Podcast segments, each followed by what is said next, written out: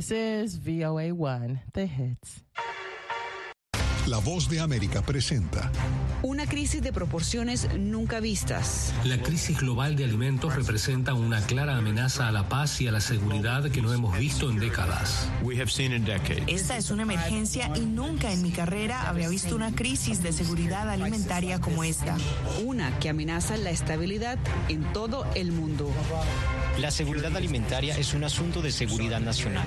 Que impactó a América Latina y el Caribe con consecuencias devastadoras. En América Latina y el Caribe, los niveles promedios de inseguridad alimentaria afectan a 4 de cada 10 personas y estos niveles están por sobre el promedio mundial. Con profundas repercusiones a futuro. Es muy posible que tengamos un problema de disponibilidad de alimentos el próximo año. Necesitamos que todos los países mantengan sus mercados de alimentos y agrícolas abiertos. En B360 analizamos la crisis mundial de alimentos, sus causas, consecuencias y qué hacen los gobiernos para hacer frente a la crisis.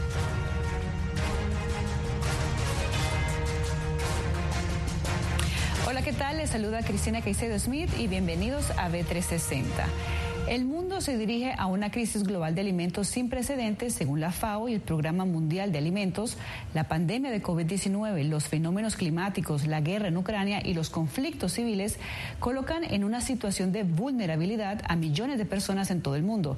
Y el panorama no es alentador en América Latina y el Caribe, donde estos factores han precipitado las desigualdades y el problema de acceso a alimentos a millones de personas. Pero, ¿qué está haciendo la comunidad internacional para atender esta crisis? Veamos. Más de 828 millones de personas padecieron hambre en todo el mundo en 2021, según el reciente informe de Seguridad Alimentaria y Nutrición de la Organización de Alimentos y Agricultura, conocida como FAO por sus siglas en inglés. La crisis global de alimentos representa una clara amenaza a la paz y a la seguridad que no hemos visto en décadas. Solo en América Latina y el Caribe, más de 56 millones de personas padecieron de hambre en 2021, una de las cifras más altas a nivel global. Para empeorar las cosas, el calor intenso y otros fenómenos meteorológicos extremos están arruinando las cosechas en todo el mundo. Esta es una emergencia y nunca en mi carrera había visto una crisis de seguridad alimentaria como esta. Lo que más preocupa a los organismos internacionales es que en la región más de 268 millones de personas padecen inseguridad alimentaria. Esto quiere decir que no tienen acceso a alimentos en la cantidad y calidad necesarios para garantizar un buen desarrollo. Por eso que en América Latina en el Caribe, los niveles promedio de inseguridad alimentaria afectan a 4 de cada 10 personas y estos niveles están por sobre el promedio mundial. Pero este retroceso no es nuevo en la región. Entre 2014 y 2015 los indicadores de hambre y de inseguridad alimentaria venían creciendo en el continente hasta que en el 2019 la pandemia de COVID-19 profundizó las desigualdades. América Latina y el Caribe viene mostrando un empeoramiento de estos indicadores desde 2014-2015, donde ya se venía viendo un estancamiento de los indicadores que venían mejorando años anteriores, pero entre 2019 y 2021 es cuando se ven los mayores incrementos en el contexto de la pandemia. Una situación que enciende las alarmas atendiendo la brecha de género que existe en la región, donde el hambre y la inseguridad alimentaria afectan de manera desproporcional a las mujeres y a los niños. Las mujeres padecen más inseguridad alimentaria que los hombres y esto también se presenta a nivel mundial. Sin embargo, esta brecha es mayor para América Latina y el Caribe. ¿Y qué hay de los niños? Según el último reporte de la FAO, en 2020, unos 149 millones de niños menores de 5 años manifestaban retraso del crecimiento, uno de los tantos indicadores de hambre e inseguridad alimentaria entre los menores. Pero con la crisis global de alimento crece el temor de un impacto desproporcional, por lo que las autoridades anuncian medidas para mitigar la situación. También estamos brindando asistencia para niños con desnutrición severa, incluidos $200 millones para UNICEF, lo que expandirá drásticamente la producción y distribución de los llamados alimentos terapéuticos listos para usar, productos estables que pueden ayudar al 90% de los niños con desnutrición severa a sobrevivir. Para entender esta crisis global, ¿cuáles son los factores que propiciaron este escenario de acuerdo con expertos? La desaceleración económica como consecuencia de la pandemia de COVID-19, COVID-19, situación que profundizó las desigualdades y llevó a que muchas familias pierdan sus fuentes de ingreso. Además, los fenómenos climáticos que causaron sequías, olas de calor e incendios que destruyeron grandes extensiones de cultivo en todo el mundo. Y finalmente, la invasión de Rusia a Ucrania, uno de los mayores productores de granos y trigo, lo que generó desabastecimiento de alimentos. Además, el alto costo de los combustibles como consecuencia de la guerra disparó el precio de los alimentos. Ante este panorama, ¿qué están haciendo Estados Unidos y la comunidad internacional para atender a esta crisis? Este es el tipo de problema que ninguna nación puede resolver por sí sola. Es el tipo de problema que requiere una cooperación multilateral, seria y sostenida.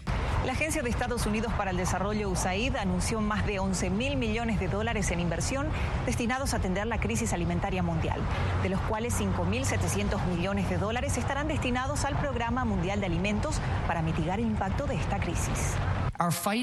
Nuestra lucha contra la crisis mundial de seguridad alimentaria tiene tres frentes principales: distribuyendo rápidamente ayuda humanitaria de emergencia, realizando inversiones sostenidas en productividad agrícola y diplomacia concertada para que organicemos una respuesta global a lo que es una crisis global. Aunque en una reciente audiencia en la Comisión de Exteriores del Senado de Estados Unidos advirtieron sobre un panorama crítico de disponibilidad de alimentos a futuro, este calor está afectando a los agricultores en los Estados Unidos, está afectando el Cuerno de África, África Occidental, África Oriental y todos los lugares del mundo, por lo que es muy posible que tengamos un problema de disponibilidad de alimentos el próximo año.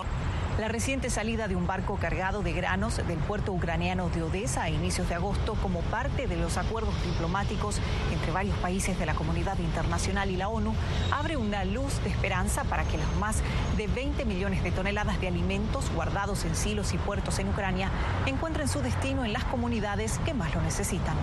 Belen Mora, Voz de América, Washington.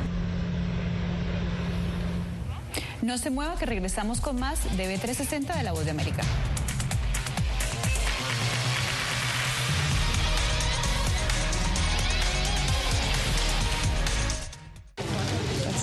Es increíble, no encuentro palabras para explicar esto. No solamente que no tienen casa, han perdido a sus familias, pero han perdido su país.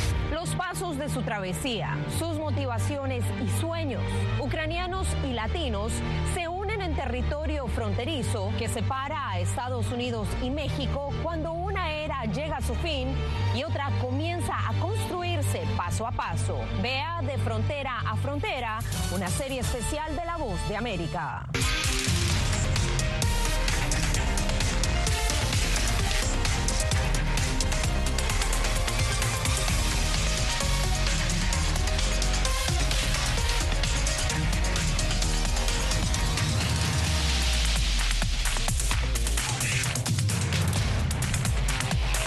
Venezuela 360, cada semana por La Voz de América.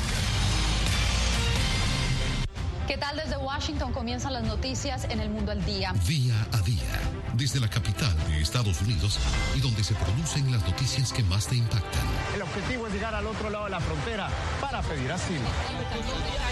La Voz de América te conecta con El Mundo al Día, los hechos más allá de la noticia, para que tomes decisiones bien informadas, en el lenguaje que quieres, donde quieras y como prefieras. Conéctate con El Mundo al Día. La Voz de América te invita a ser parte de nuestra familia a través de las redes sociales. Encuentra en tu muro las últimas noticias de tu país en su conexión con Estados Unidos, la región y el mundo. Historias que empoderan las voces latinoamericanas de política, economía, salud, actualidad, balanceadas y precisas. Únete a un equipo de origen hispanoamericano que trabaja para conectarte con los tuyos. Síguenos en Facebook y conviértete en protagonista de una historia que tú mismo ayudarás a construir.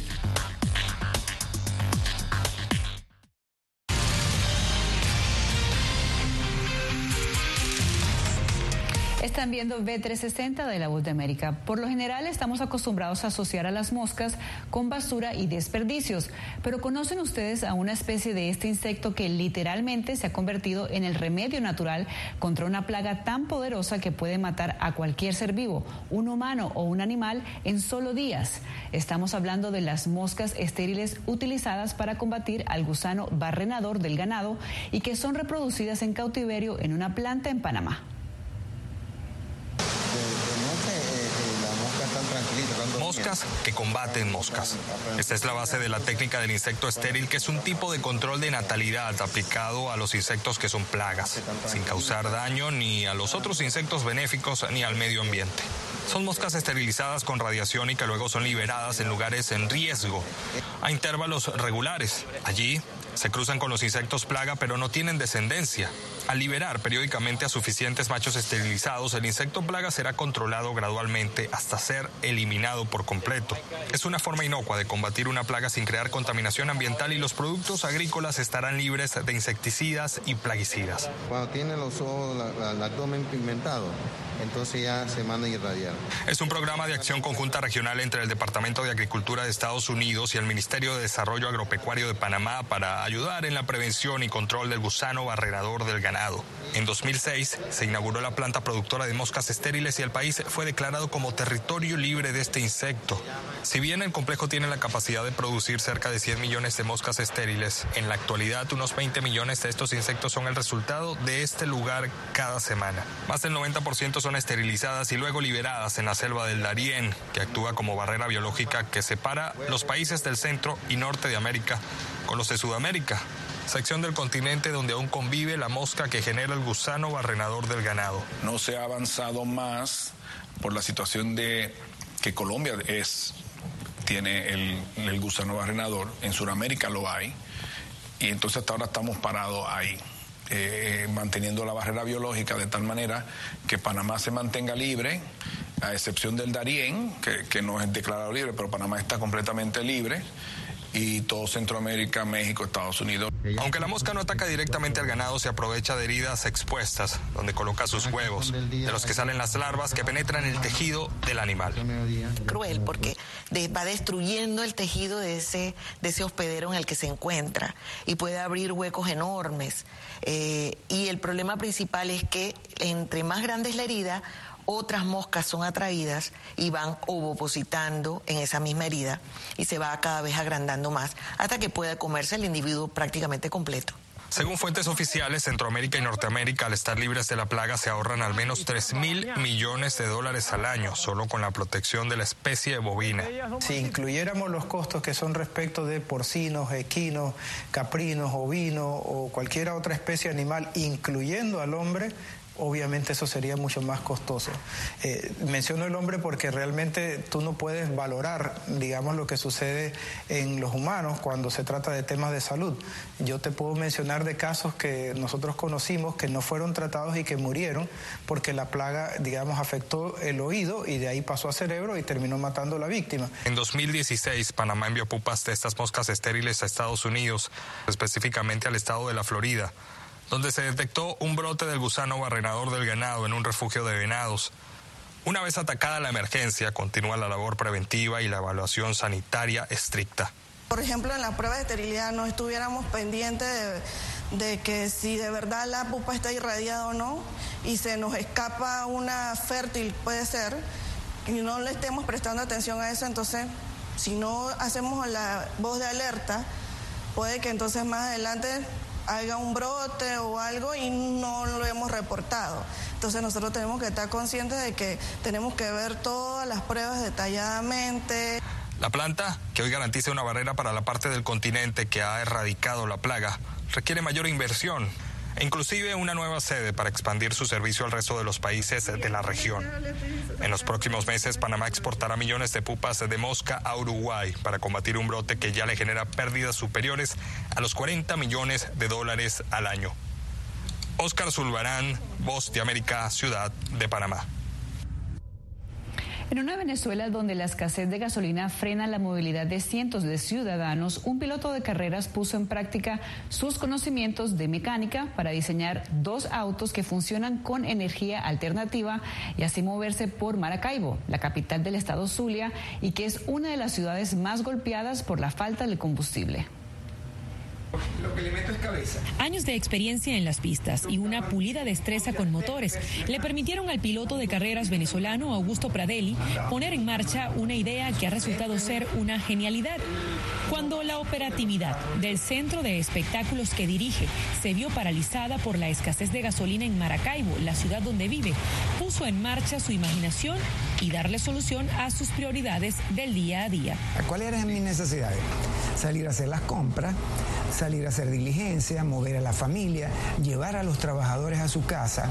Fue así como le hizo algunos ajustes a dos viejos carritos de golf y les adaptó baterías de ácido plomo de 6 voltios para mejorar su desempeño.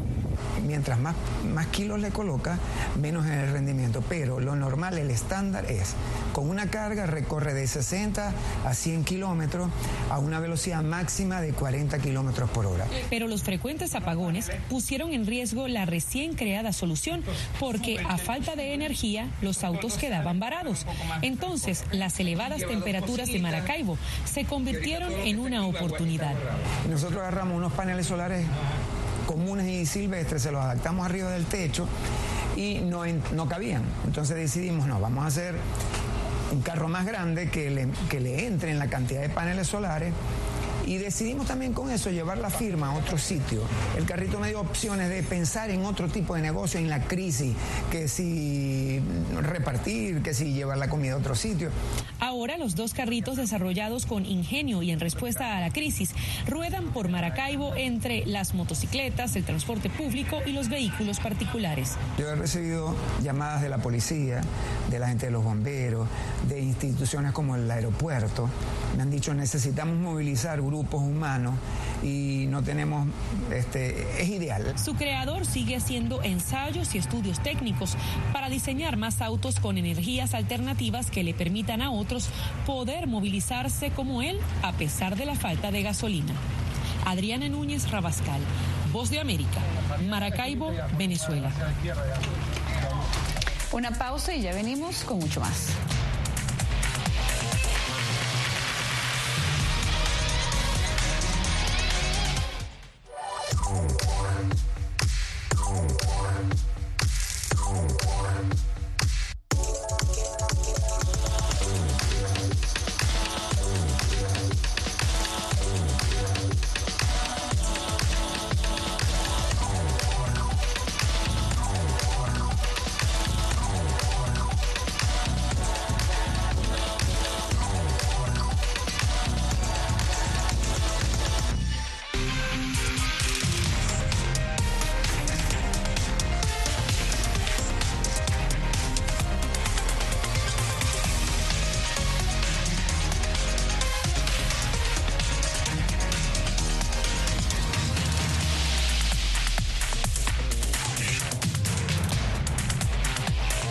Venezuela 360, cada semana por La Voz de América. ¿Qué tal? Desde Washington comienzan las noticias en El Mundo al Día. Día a día, desde la capital de Estados Unidos y donde se producen las noticias que más te impactan. El objetivo es llegar al otro lado de la frontera para pedir asilo. La Voz de América te conecta con El Mundo al Día, los hechos más allá de la noticia. Para que tomes decisiones bien informadas, en el lenguaje que quieres, donde quieras y como prefieras. Conéctate con El Mundo al Día. La Voz de América te invita a ser parte de nuestra familia a través de las redes sociales. Encuentra en tu muro las últimas noticias de tu país en su conexión con Estados Unidos, la región y el mundo. Historias que empoderan las voces latinoamericanas de política, economía, salud, actualidad, balanceadas y precisas. Únete a un equipo de origen hispanoamericano que trabaja para conectarte con los tuyos. Síguenos en Facebook y conviértete en protagonista de una historia que tú mismo ayudarás a construir.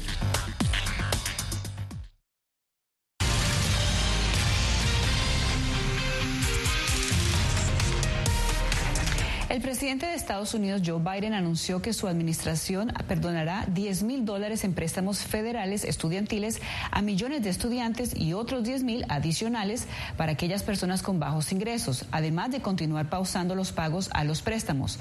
El anuncio provocó distintas reacciones en el país, sobre todo en un año en donde economistas advierten sobre el aumento de la inflación y la posibilidad de una recesión económica. Veamos qué dijo el mandatario durante su anuncio desde la Casa Blanca. Estas acciones específicas son para las familias que más lo necesitan, las personas de clase media y trabajadora que se vieron especialmente afectadas durante la pandemia, ganando menos de $125,000 al año. Si ganan más que eso, ya saben, no califican. no high-income individual. Agobián se encuentra en vivo con nosotros desde la Casa Blanca. Jorge, ¿a qué segmento de la población estadounidense beneficiará este anuncio? Cristina, más de 43 millones de estadounidenses tienen deudas estudiantiles universitarias. En total, la deuda de todas estas 43 millones de personas suma 1.300 billones de dólares, según datos del Departamento de Educación de Estados Unidos. Según la Casa Blanca, 95% de estas personas se podrían beneficiar de estas ayudas. Y también, según el presidente Joe Biden, 45% podría pagar completamente sus deudas universitarias. Eso sí, no todo el mundo aplica, solo las personas, como lo escuchábamos, que tengan un ingreso anual de $125,000 al año o menos. La crítica de los republicanos es, y cito, que esto es un regalo para los más ricos en el país y que esto agregará más presión a la deuda pública. El contrapeso o el contraargumento de la Casa Blanca es que esto solo será para la clase trabajadora y clase media en el país. Jorge, ¿y favorecerá a los hispanos este perdón económico? Sí, fíjate, son los afroestadounidenses y los latinos son los grupos que más sufren con las deudas universitarias. Y según un estudio de la Organización Iniciativa Educativa Estadounidense, 67% de los latinos o hispanos tienen deudas estudiantiles y son el segundo grupo en el país, por debajo de los blancos estadounidenses, que tienen acceso a estos créditos de $40,000 o más. Por lo tanto, podrían ser de los más beneficiados por esta ayuda que está dando el gobierno federal. Hay que destacar algo muy importante, y es que cuando hablamos de las deudas estudiantiles universitarias, no nos referimos nada más a los estudiantes o personas que están actualmente estudiando. Nos referimos también a personas que se graduaron, tienen todavía la deuda universitaria y, por supuesto, tienen dificultades para pagarlas, sobre todo con la inflación en el país. Muchísimas gracias, Jorge Agobián. Y bueno, en medio de la incertidumbre económica producto del aumento de los precios del combustible en Estados Unidos, algunas empresas navieras le apuestan al viento. Así es, uso de la energía eólica como una fuente renovable y sostenible. Las navieras están considerando usar el viento para mover sus gigantescas embarcaciones de carga y así reducir costos y emisiones de carbono. El mundo depende de los barcos de carga para transportar la mayoría de los bienes de consumo, pero los barcos queman combustible de baja calidad y envían alrededor de 1.000 millones de toneladas métricas de dióxido de carbono a la atmósfera cada año. Esto según la Organización Marítima Internacional. Algunas compañías navieras están reconsiderando la fuente de energía gratuita que alguna vez impulsó a todos los buques de navegación, el viento. Casi todas las embarcaciones pueden tomar algún tipo de propulsión eólica. Hay velas de cometa, velas de alas rígidas y columnas giratorias llamadas rotores Flettner. Algunos diseños de barcos nuevos tienen como objetivo ser totalmente impulsados por el viento, pero la tecnología eólica también se puede agregar a los barcos existentes para reducir un porcentaje del uso de combustible. Están quemando cientos de toneladas de combustible por día. Si se obtiene un ahorro del 5 al 10% en un barco de contenedores masivo, es una cantidad enorme. Por ejemplo, Wisamo, que utiliza alas de vela inflables, es un proyecto del fabricante de neumáticos Michelin. Es muy simple. Son como dos botones, uno para decir encendido apagado y otro para orientar el mástil en la dirección del viento. Entonces, básicamente, no hay impacto en la tripulación. Además, el sistema autónomo utiliza sensores para medir las condiciones del viento y ajustar las velas porque es inflable. Cuando llegas debajo de un puente o para todas las operaciones en el puerto, entonces es muy fácil retraer el ala. Las velas Wisamo ya han sido probadas en un yate y la empresa planea instalarlos en un carguero este año. Aunque se parecen mucho a la mascota centenaria de la empresa, las velas apuntan a un futuro de innovaciones en movilidad y energía sustentable, una idea que parece cada vez más necesaria que caprichosa, dadas las condiciones del planeta que llamamos hogar. Jaime Moreno, Voz de América, Washington. Una nueva pausa y regresamos con más en breve.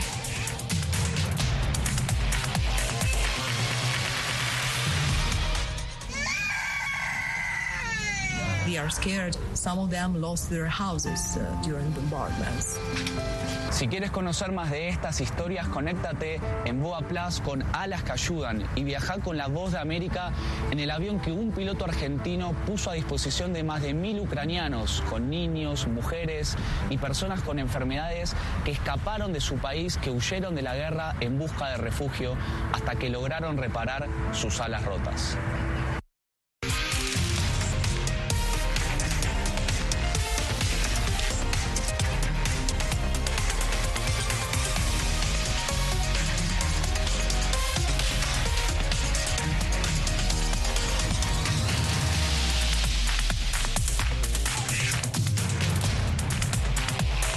Venezuela 360, cada semana por La Voz de América.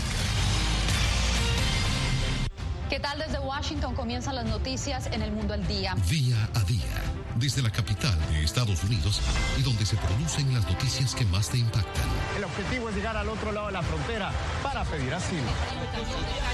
La Voz de América te conecta con El Mundo al Día, los hechos más allá de la noticia, para que tomes decisiones bien informadas, en el lenguaje que quieres, donde quieras y como prefieras. Conéctate con El Mundo al Día. Actualidad. Vamos a ver otra cepa nueva y otra cepa nueva. Análisis. En realidad, mucha de esta gente va a quedar parada de nuevo y va a ser una tragedia humana. Debate. Dejen la obsesión. La obsesión la tienen ustedes. Con la información más allá de los titulares. El tema energético es algo que se está analizando. La inflación es un problema global. 30 y 50 metros están ya las tropas. Su respuesta, doctor. Todas las semanas por La Voz de América.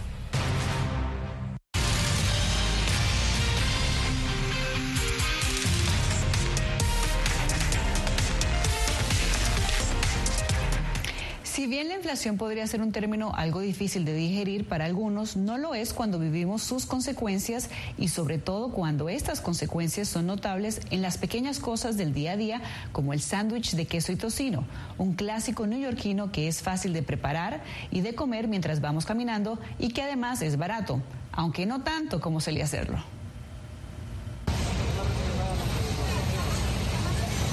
Queso, huevo, jamón o tocino, dentro de dos rebanadas de pan, un clásico del desayuno que ahora se ha vuelto más difícil de alcanzar. Y es que este sencillo emparedado se ha convertido en uno de los indicadores de la inflación en la ciudad de Nueva York. Es uno de los productos que más han aumentado en los últimos tiempos, según esto la Cámara Alimenticia de la ciudad. Servido en bodegas o establecimientos más formales, es un clásico americano para comenzar el día, que se ha convertido en el favorito de muchos, incluso de hispanos, por su sabor, también la facilidad para comerlo mientras te desplazas y su precio, aunque sea esto último lo que ahora se reste popularidad. ¿La gente sigue comprando o bajó un poco la cantidad de público? No, sí, sigue comprando. ¿Hay que comer? Sí. Me recuerdo comprando un sándwich a $3, ya ahora cualquier lugar que vayas, 5, 6, 7, unas veces dependiendo del área que estás, a lo mejor unas veces 8. ¿Has decidido, por ejemplo, no comprar o no seguir comprando por el aumento de precio? No vas a decir no a tu estómago. $1, $2 de más para tu salud, ¿qué se puede hacer, verdad? Y es que de costar $2.50, hoy en día el mismo sándwich no se encuentra en ningún barrio por debajo de los $4.50. Y es que con una inflación por encima de los 8 puntos porcentuales, los alimentos subieron en un 12,2%, según la Oficina de Estadísticas Laborales. Pero a ver, hagamos cuentas. Los huevos subieron un 33,1%, la harina un 19,2%, el pan blanco un 10,1%, el queso es 12% más caro y el tocino, escuche esto, el tocino aumentó a un precio histórico de casi 30% más en solo un año. Y los aumentos no se dan solo en el ícono de los desayunos neoyorquinos. Algunos favoritos de los almuerzos también se han vuelto algo distantes. Yo vendo tacos, vendo quesadillas, nosotros compramos por mayoreo, pero pues nos lo subieron también la carne, nos la subieron casi al doble y se tiene que subir los precios, si no, pues no tiene caso, no saca ganancia. alimentos y combustibles son solo algunos de los productos que más han aumentado en la ciudad de Nueva York. Según el último informe de la Oficina de Estadísticas Laborales, el área de Nueva York y New Jersey sufren un aumento de alimentos récord. Para el mes de junio, la comida en los supermercados locales aumentó un 10,1% y comer en restaurantes se incrementó en 7,5%. Lorenzo Suárez, Voz de América, Nueva York. Los saludó Cristina Caicedo Smith y esto es todo en B360.